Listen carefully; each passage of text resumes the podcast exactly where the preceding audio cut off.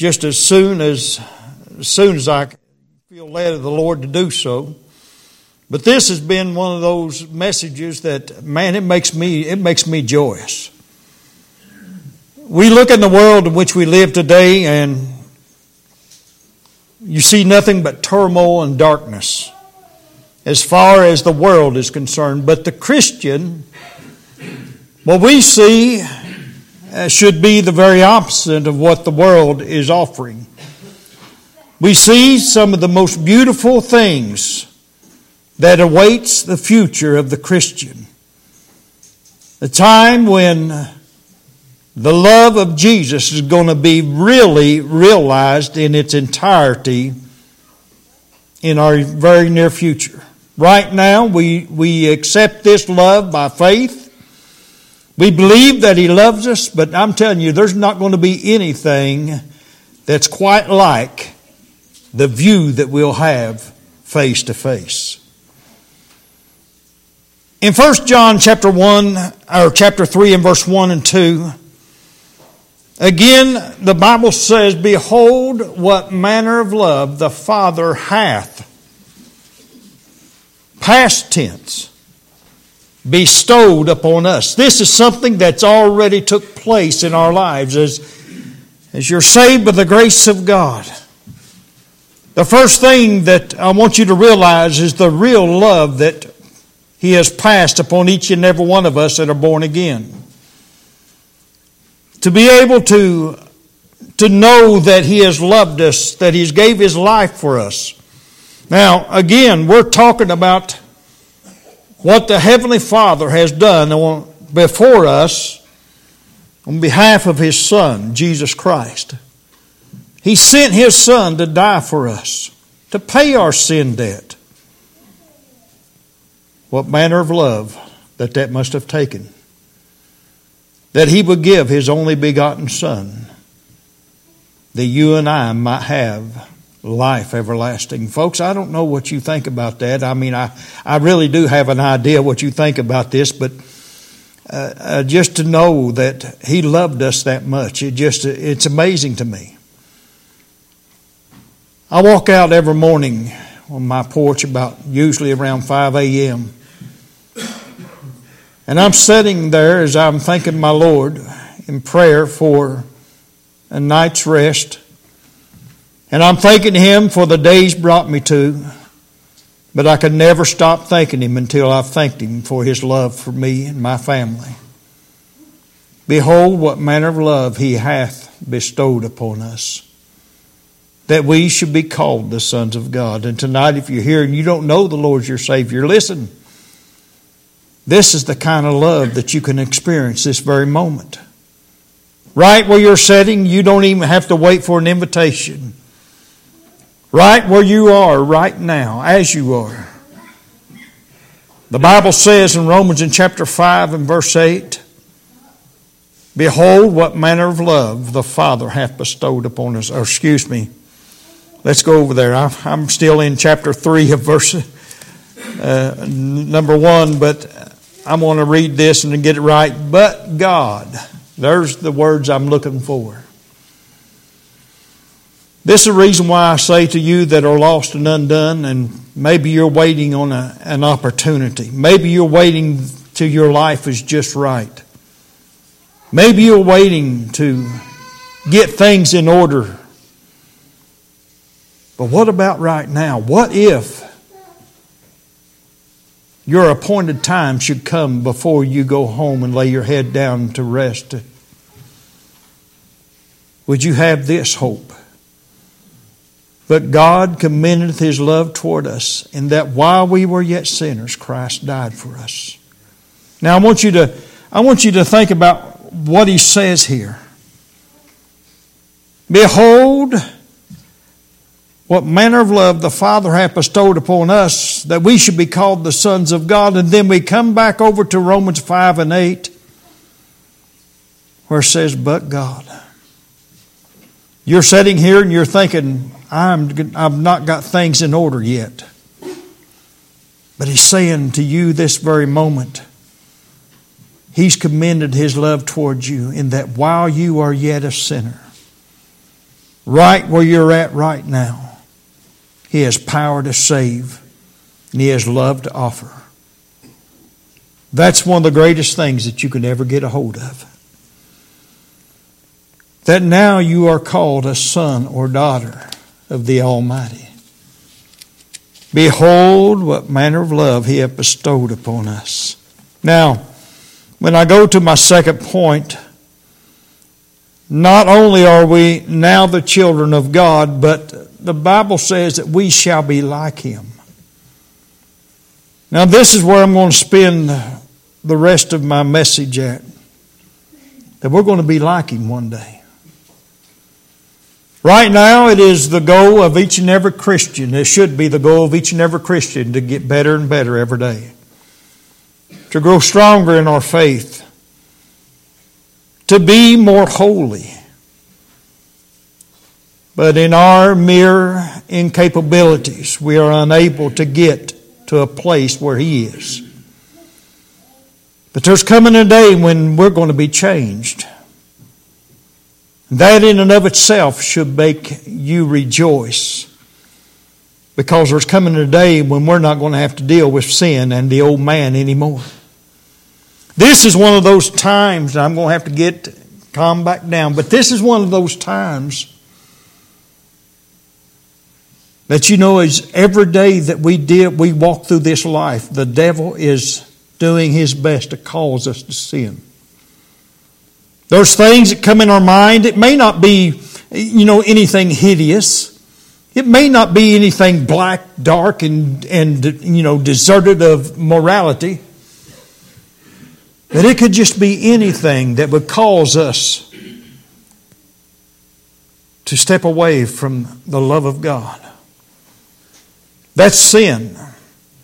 It could be anything that would cause us to put something ahead of God in our lives. That's sin.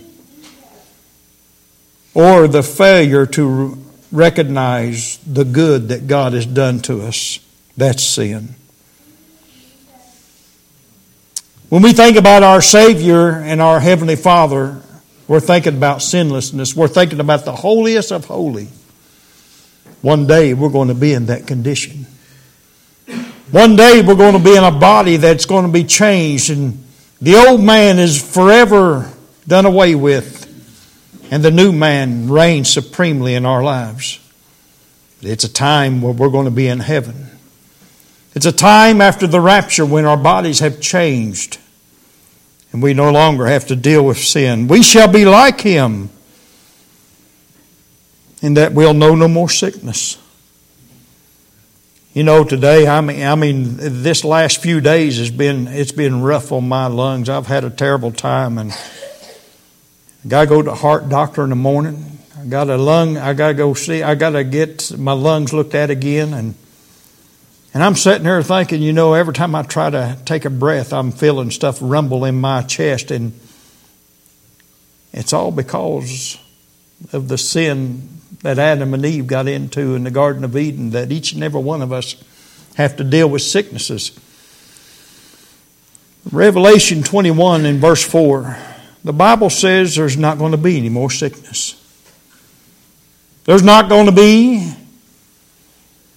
any more of these aches and pains in these old bodies because these bodies are going to be changed. We're going to be like Him in that there'll be no more death.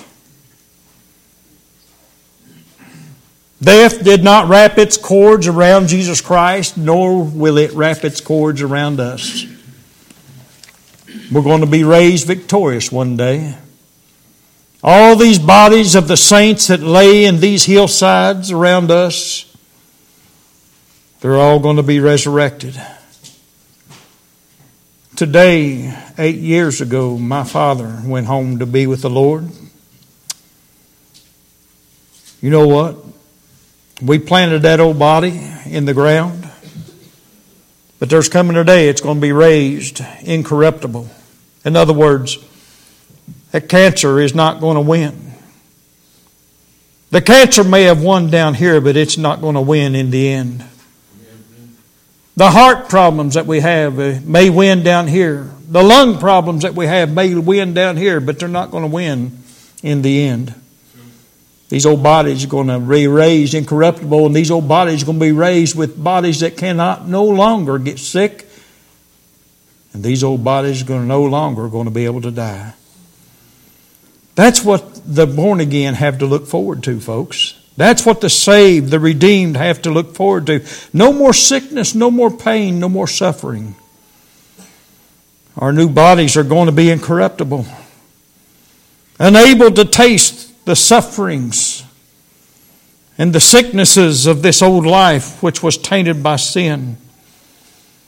We shall be like him in that we will never depart from our loved ones again.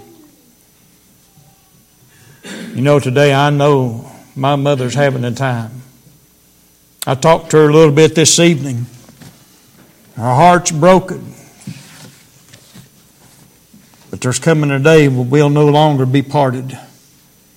There's coming a day when our loved ones, our grandparents, you know, I, uh, you know, again, you know, I recently was down in Patrick County, Virginia, where our ancestors had last settled in. And upon uh, the monument that stands very tall in the cemetery, under the Liebrook name, and up on the top is the letters IHS. And I asked Aaron, I said, Aaron, won't you look it up for me? I, I just don't understand what it says and what it means. And it was an ancient word for Jesus, which shows the faith that they had in the Lord Jesus Christ. You know, one day, one day I'm going to see them, those old ancestors. I've got pictures of them today, but you can't talk to a picture, but there's going to be a day when I'm going to be talking to my friends and family that have gone on before. God's going to be He's going to reveal some things unto us that, folks, I'm telling you, we look at life today with amazement. I mean, I do. I, I, look at birth and I think how amazing birth is. I look at these bodies and I think, how amazing. How amazing is this body put together? I'm sorry, but uh, evolution had no part in my body. That took a, a master designer, that took a master architect. And he done it amazingly. There's no possible way that this could have been an accident of a swamp hole somewhere. This come out of the mind of the master architect of the universe. And one day, we're going to be like him. I don't know about you, but that excites me. That excites me. May God help us to see that as our prayer. Let's all stand, please.